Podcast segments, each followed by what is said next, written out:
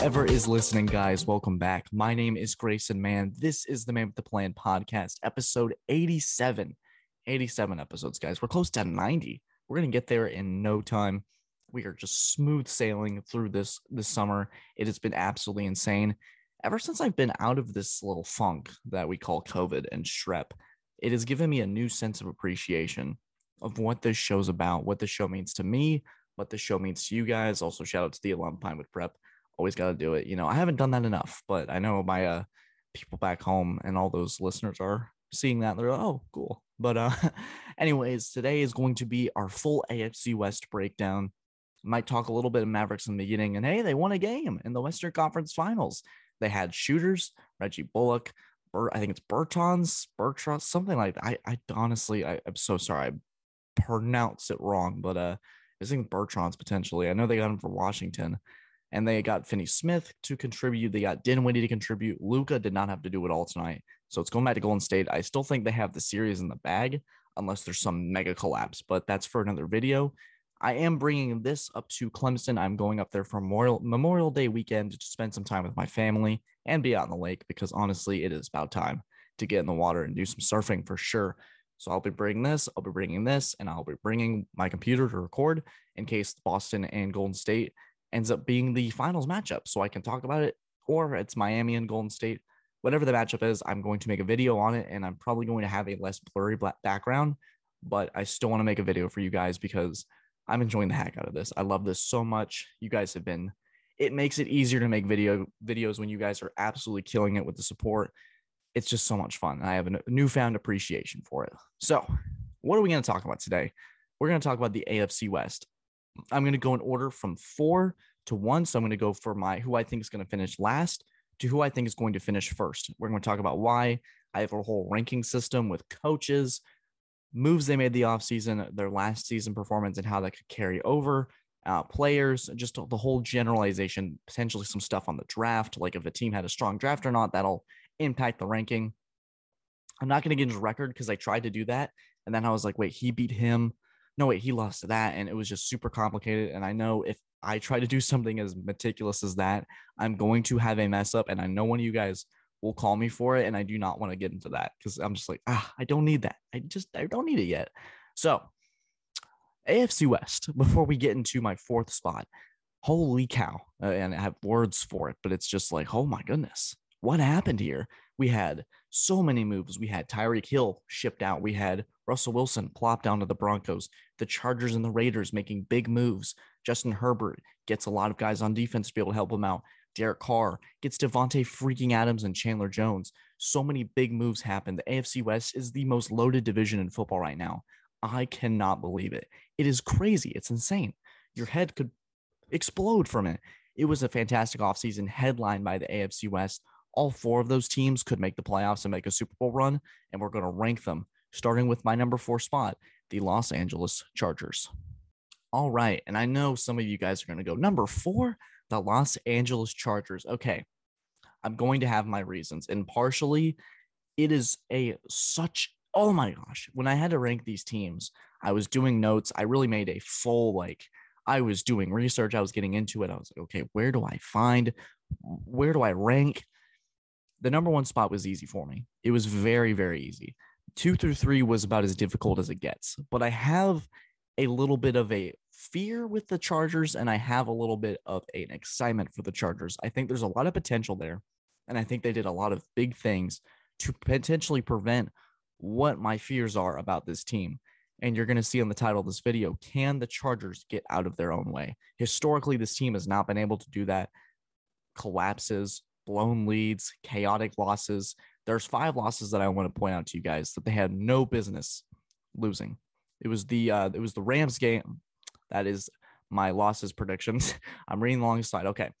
It was the Texans, the pre Wilson Broncos, a blowout against Baltimore that shouldn't have happened, an overtime collapse against the Raiders. Okay, I guess four. But all of those marked what scares me about the Chargers. The Texans, for one, the Chargers had a lot of momentum and it could have easily prevented an overtime collapse against the Raiders, but they don't necessarily need to worry about a tie or have Oak or have Las Vegas do something to help them out inadvertently that loss against the Texans with a rising Davis Mills, that should not have happened. The Chargers are a much more talented team than that. The pre Wilson Broncos, I think that the Broncos team last year, in terms of quarterbacking, Justin Herbert should have been able to rise above that.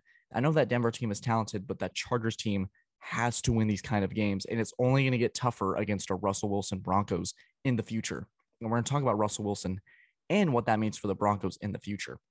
Or, well, yeah, I guess like 10 minutes when I record it, but for you guys. You might watch this video and then another two days you'll watch the Broncos thing. But I think for the Chargers, it's important that they start strong and they start consistently. This is a team that has all the talent in the world to win the Super Bowl. They signed Khalil, they signed JC Jackson, got Khalil Mack in the offseason. They re-signed star wide receiver Mike Williams, who is one of the best 50-50 ball guys, excuse me, in the entire league. So they have a ton of talent. So part of it was for me is Brandon Staley exactly the guy? Because there's a lot of questionable things that he did, calling timeout and overtime. When you have it secured, basically they had a handshake agreement to go to the overtime together. They would have both made the playoffs. It was the craziest ending I've ever seen. I think I've seen the clip of Austin Ekeler, and he was like, "Man, I think we had that." So there's a lot of good about the Chargers. Let me talk about that for a second. I think they have a rising star in Justin Herbert, and that stardom is only going to continue to grow. He's one of the best quarterbacks in the league one of the best arm talents in the league, rivals Patrick Mahomes. It is a league where the quarterback matters, and having that is super important to the foundation of a franchise and super important to the foundation of a roster. And the Chargers have that. Was Justin Herbert necessarily the problem last year? I don't think so. I think he was fine. I think in certain games he might have been a little too erratic with the football, but the talent is there. And if he plays to what we think he can, the sky is the limit. But there's just a couple things about the Chargers that just scare me. Sometimes the run game falls apart. Sometimes they're not able to play a consistent football game. There was a game against Pittsburgh where it was two sec two total halves. Pittsburgh dominated them for a half. Their defense was completely all over the place. And then the Chargers came back and ended up dominating that game in the second half and winning it. There's those things that in this new division now, and this is why I have them at fourth. In this new division, if they play like that and lose games against potentially, maybe they play the Falcons and they blow that game and the Falcons blow them out of the water. I'm not sure if they play the Falcons necessarily. I know a couple AFC West teams do, but if they play a lower tier team and don't show up, that could be the game that decides a seven seed or a six seed in a division that's so loaded where you're going to be battling against top tier teams, Super Bowl contending teams. You got to be able to show up. Can the Chargers get out of their own way? I certainly don't think so. And I think I need Brandon Staley to have another year to prove it to me to be able to win this kind of division and get past that number four spot. It's super important that they stay strong, start consistent, and ride with Justin Herbert and ride with these new signings. JC Jackson, lockdown corner, Khalil Mack, all poor perennial defender, can do so much on the field. They have the talent, but can they get out of their own way? We'll have to see and find out. Okay. And it's now time. I'm like the game show announcer. It's time for our number three spot in the Las Vegas Raiders. All right, our number three spot is the Las Vegas Raiders, one of the most controversial seasons you'll ever see in football last year. It cannot be, you can't sell it enough about last season. The amount of pain and the amount of just unbelievable, just incredibly awful circumstance that these this Raiders team faced. And I think what struck most to me was how they're able to do with an interim head coach they're able to do with almost a broken roster in a way. This was a team with a lot of holes in it, and they've really plugged that up this year, they, especially on the defensive pass rush side, because Maxx Crosby can't do it himself. And Hunter Renfrow was carrying the load significantly, especially when Darren Waller went down. And of course, the unfortunate situation with Henry Ruggs. This was a team that their accomplishments cannot be over. Like you can't. I know some team you'll look at it on face value or on paper and see 10 and 7 and they lost in the wild card game but it cannot be overstated how much they accomplished with how little they were given. There was a lot of bad luck involved. There was a lot of unfortunate, just tragedy. And I think that you have to look at it. It starts with Derek Carr. He was the guy that had to face the podium every day. He was the guy that had to face the media, had to go up there, answer questions about things that weren't even related to him, about Henry Ruggs, about injuries, about Jon Gruden. There was just so many different things that he had to deal with and he still came out and played at a top quarterback level. I think Derek Carr is one of the top quarterbacks in the league based on what he's able to go through, based on what he's able to overcome. He started to take care of the football better. I think his deep ball accuracy has gotten much better. He's able to really command the field. And I think it's been a significant improvement. It almost looks like he did when he was an MVP candidate before he got hurt back in like it was five years ago when Connor Cook had to play a playoff game. I remember that. That was something. but there's just a lot of good that came from that Raiders season. There's a lot of things we call just blessings in disguise. And it became the emergence of Hunter Renfrow. The chemistry that him and Derek Carr share is super special. And I love it, especially coming from a Clemson guy, Clemson student, seeing a Clemson football player, a former player that made such a big impact on that program come out and have such a big season. He certainly stepped up, one of the best route runners in the NFL. He's certainly going to command a certain load and a certain amount of touches, especially with Davante Adams, who we're going to talk about in a second. But the Raiders did something really unique this offseason. I think they a lot of the the moves were made early. Russell Wilson became a Bronco early, and so I was thinking, what is the what are the Raiders going to do to be able to capitalize on this? And I think the Raiders they had the splashiest, one of the splashiest off seasons. It was something super great. They defied the odds last year. Can they finally have that consistency?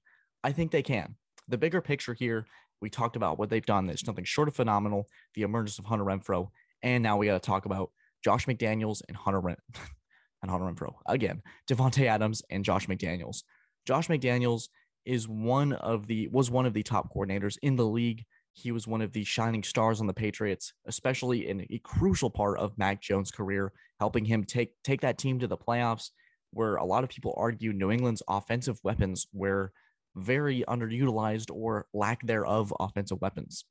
So Josh McDaniels has a lot to work with coming to Las Vegas. They haven't drafted necessarily poorly. They weren't really able to draft enough because they had to spend some draft capital on getting Davante Adams.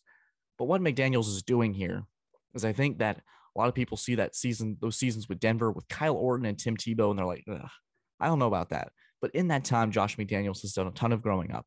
He's done a lot of soul searching in a way. They won three Super Bowls with New England with Tom Brady, and he was able to develop Mac Jones into one of the shining spots. I'm not going to say top quarterbacks just yet because I think he's about 15 or 16, but he was instrumental in that part of New England season. And I think that's worth noting, especially with a team like the Raiders who have a lot of weapons now to work with. He has Davante Adams, Josh Jacobs, Kenyan Drake, Darren Waller, no longer Bryan Edwards, but there's a lot of players like I think DeSean Jackson was on the team at a time. It was crazy. There's a lot of things to work with here.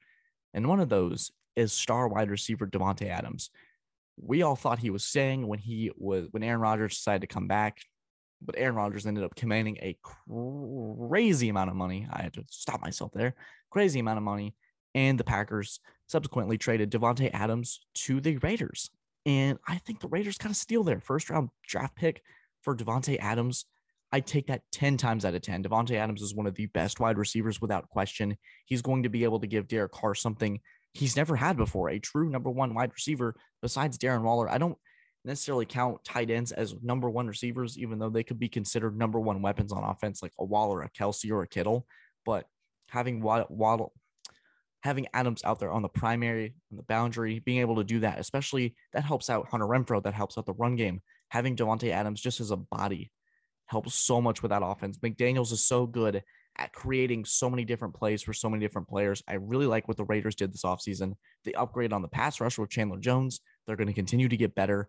A good pass rush makes everything better, makes the corners, makes their life easier, makes the safeties life easier, makes the linebackers life easier.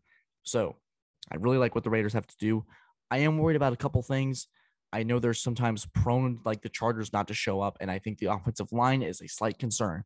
I have them at third place because they have a gauntlet of a schedule, and I do think the Kansas City Chiefs and the Broncos are a little bit ahead of them, but I don't think it's by much.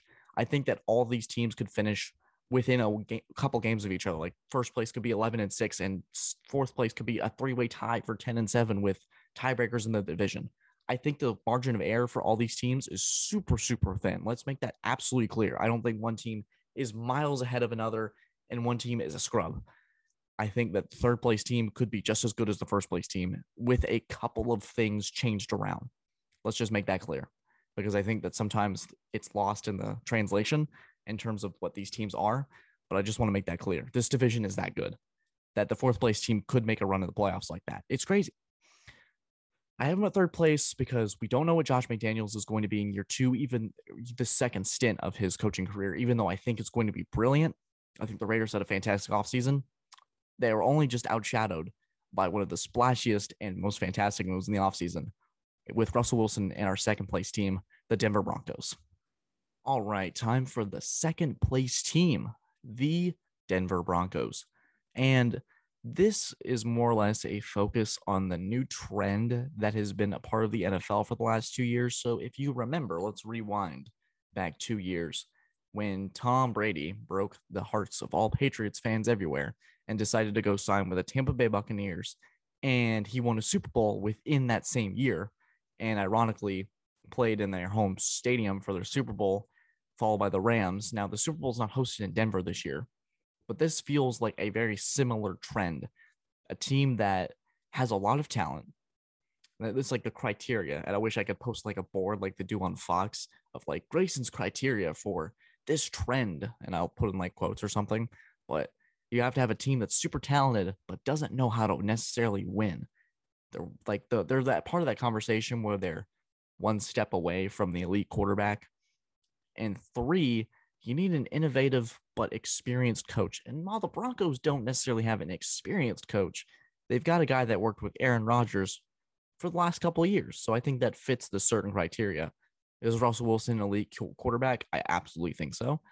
So this is a Denver team that has been a part of this conversation for a long time. Man, if they could just get a quarterback, they would be so, so good. And for years since Peyton Manning, they have been just trying to discover that next quarterback, whether it's Paxton Lynch, whether it's Teddy Bridgewater, guys like that, that necessarily haven't worked out. Maybe Joe Flacco was the answer. The Broncos have been a super talented team. They've always had really just great guys Courtland Sutton, Von Miller, Bradley Chubb. They've had really talented guys. Justin Simmons comes to mind, Jerry Jeudy, Melvin Gordon, just overall super talented guys. Noah Fant, who's no longer on the team, but a lot of these guys come to mind of t- players that could be contributing on a Super Bowl roster. And you go, man, if they could put it all together, they totally be for it. And I think John Elway sensed that eventually the fans were going to, and the internal, like the building was going to go, hey, you need to get this together. And so they went all for it. And they got Russell Wilson from the Seattle Seahawks, who is one play call away from potentially two Super Bowls, if you really think about it. So, wow this is what changes franchises. This is what changes teams. This feels like Peyton Manning to the Broncos all over again. Russell Wilson's no Peyton Manning, but it's bringing over that elite quarterback to an elite roster. And I really, really love it. I think what Russell Wilson brings to Denver is winning attitude. I think he brings focus. There's no distractions. It's like Matthew Stafford and Tom Brady coming to a new team. Do I think Denver necessarily wins the Super Bowl this year? I don't think so because there's a lot of things like, and this is why Denver isn't my first place team there's going to be a significant learning curve. It's going to be a new offense. It's going to be a new coach. If this was an experienced coach with the Denver Broncos, I think it might be a little different. There's that balance that they have to kind of find and work together with. And it's going to be tough. It's going to be difficult because it's a new quarterback. Denver's finally going to have an interchangeable. They won't be able to have to go, hey, Drew Lock, come in now. We have Teddy Bridgewater who's got a concussion, or hey, Drew Lock's throwing three picks. We need this guy to come in, or Josh Johnson, or uh, what was that guy? There was a guy that played wide receiver that played quarterback. Kendall Hilton. Kendall Hinton. Kelton played quarterback for him, and he was a wide receiver who played scout quarterback and he threw the ball like two times that game. It was crazy. But what Russell Wilson brings to Denver is experience, championship experience, so invaluable. I think for Denver, it's going to be a little bit of a struggle to start early on, even though they have one of the easiest starts in the league. And in this division, it makes it only 10 times tougher because you don't have to play Carolina every you don't get to play Carolina twice a year and you don't have to play Atlanta twice a year. Sorry to those fans, but it makes life a lot easier to adjust to a new city and a new offense when you get to play Carolina and Atlanta twice a year. Or in the Rams case, beat up on a beat up Seattle team without Russell Wilson, with Matthew Stafford because the Rams went through growing pains, the Bucs went through growing pains. This is kind of the standard that we've set here. If you get a new elite quarterback coming to your franchise, this is what we compare it to. I don't think that the Broncos necessarily will win the division, but they're certainly a team that's capable of making a giant Super Bowl run if they put it all together. I do think, and it's obviously now my first place team is the Kansas City Chiefs. I do think that they've been there, done that attitude is going to carry them over. We're talking about Kansas City in a second and why I think they're so dangerous this year because I think a lot of their mistakes. Ah, I'm getting, I'm getting ahead of myself. I'm getting crazy. But what has Denver done? They're a solid roster. Russell Wilson gets a finally, not finally, because he had so many great receivers in Seattle, but he's transferring over to a new set of receivers. Jerry Jeudy, insanely talented. Courtland Sutton, insanely talented. They got a new tight end from UCLA. My boy, JEM Live, made a video on if you want to check that out. And they will no longer have to have this, okay, Denver, defense, your guys are going to have to really make some plays today because our offense really isn't getting it done. I remember games like Pittsburgh where Ben Roethlisberger was struggling, but it was like six to three, and Denver's defense was playing out of their minds, but Drew Lock couldn't get it done, and they lost the game. They're going to be able to win those games now, where their defense doesn't have to shoulder 100% of the burden. It can be more of a balanced effect. It's always what we said about Denver, and it sets that Super Bowl standard. I don't necessarily think they're going to be able to put it all together immediately, and they have a tough schedule they're going to be playing teams with a lot of experience. They're going to be playing teams like the Rams, the Chiefs, the Raiders, the Ravens. There's a lot of great teams out there, and especially in a loaded AFC. If Denver can get over that hump with Russell Wilson, there's no telling what this team can do. There's a lot of talent and there's a lot of potential. I think they play second just because of that quarterback transition. I think that Russell Wilson's better quarterback than Derek Carr, and I think the roster is slightly better than the Raiders, despite what we've talked about with with the Raiders. I think the Raiders might end up being my longest video just because I feel the most passionate about them. But I do think the Broncos, it's very easy. It's a great take, solid roster. They finally got their quarterback. Let's see what they can do with it. Can they take down my number one team? And I hope you guys don't think it's a cop out because the Chiefs are one of the best teams in football. They had the quietest offseason, but they might have had one of the best. My number one team, the Kansas City Chiefs. Let's do it. And for our number one spot, the Kansas City Chiefs. Man, what a team. And I think I was one of the, and I know not many people are going to be able to notice it or in the national media go, man, that Grayson guy was really tough on Kansas City. But I truly believe I was one of the most tough guys on Kansas City last year. I did not think they were a Super Bowl team. I thought they were very dangerous in the way they played. And I thought Mahomes was lazy with the football. And it eventually caught up with them in the AFC Championship game. There was a lot of running around. There was a lot of backyard football that just didn't cut it with the Cincinnati team that knew what they were doing and had the calm, cool, collected vibe of a Joe Burrow. They didn't get done the Super Bowl, but they were able to take down Kansas City, who's consistently always there. And for me, it was very easy to put them at number one for these reasons. And I know you're going to go, wait, they lost Tyreek Hill. But I think while it robs them of what made them special, they almost reinvent themselves in a way. They got taller, they got lengthier, signing guys like Juju Smith Schuster, MVS. They got upgraded on the offensive line in Orlando Brown, signed an underrated safety in Justin Reid, and got an another underrated running back with Ronald Jones. And in the draft, they got a guy like Skyy Moore, George Karlaftis from Purdue, who's going to significantly upgrade the pass rush and not coming from a Clemson guy, but one of the most underrated free agent signings if it works out in Justin Ross. This is a team that they dropped a little speed, but they add a veteran presence in length, and it allows Mahomes to be kind of what he was last year, a little more loose with the football. 50 50 balls. He can start to trust his receivers a tad more. Travis Kelce is still there. So you have that consistency. Travis Kelce's got one of the best first moves in football where he catches the football and boom, he's gone. He cuts to the left or right. He just knows where the defenders are. He's watched so much film. It's like a been there, done that type of guy. For me, it was always can Kansas City clean up those issues? And last year, they just, it caught up to them, that lazy type of football. A completely scoreless first quarter against a weak Pittsburgh team, completely blowing it in the AFC championship against the Cincinnati Bengals.